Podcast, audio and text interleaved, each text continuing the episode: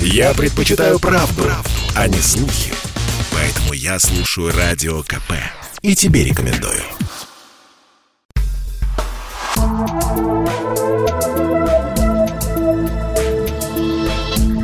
Просто космос.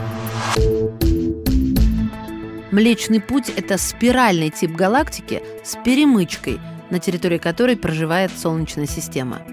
В галактическом центре скрывается сверхмассивная черная дыра «Стрелец А».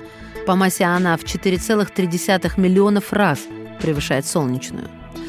Газ, пыль и звезды вращаются вокруг центра на скорости в 220 км в секунду.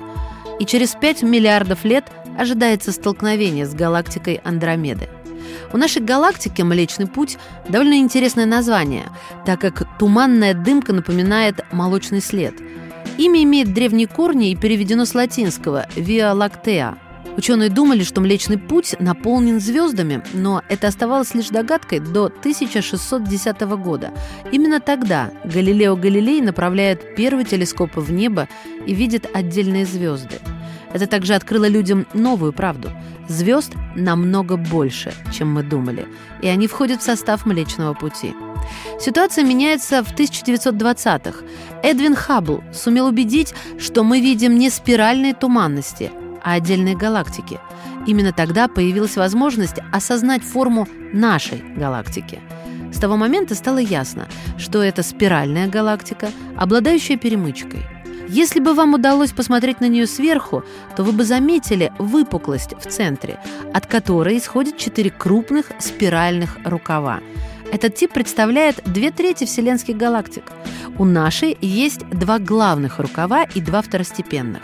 В рукаве Ориона расположена наша система. Млечный путь не статичен и вращается в космосе, перенося с собой все объекты. Солнечная система движется вокруг галактического центра на скорости 828 тысяч километров в час. Но галактика невероятно огромная, поэтому на один проход уходит 230 миллионов лет – в спиральных рукавах накапливается много пыли, газа, из-за чего создаются прекрасные условия для образования новых звезд. Рукава исходят от галактического диска, охватывающего примерно тысячу световых лет. В самом центре скрывается сверхмассивная черная дыра, которая превышает по массе Солнца, и, скорее всего, раньше она была намного меньше, но регулярный рацион из пыли и газа позволил ей вырасти – она невероятная обжора, потому что иногда засасывает даже звезды.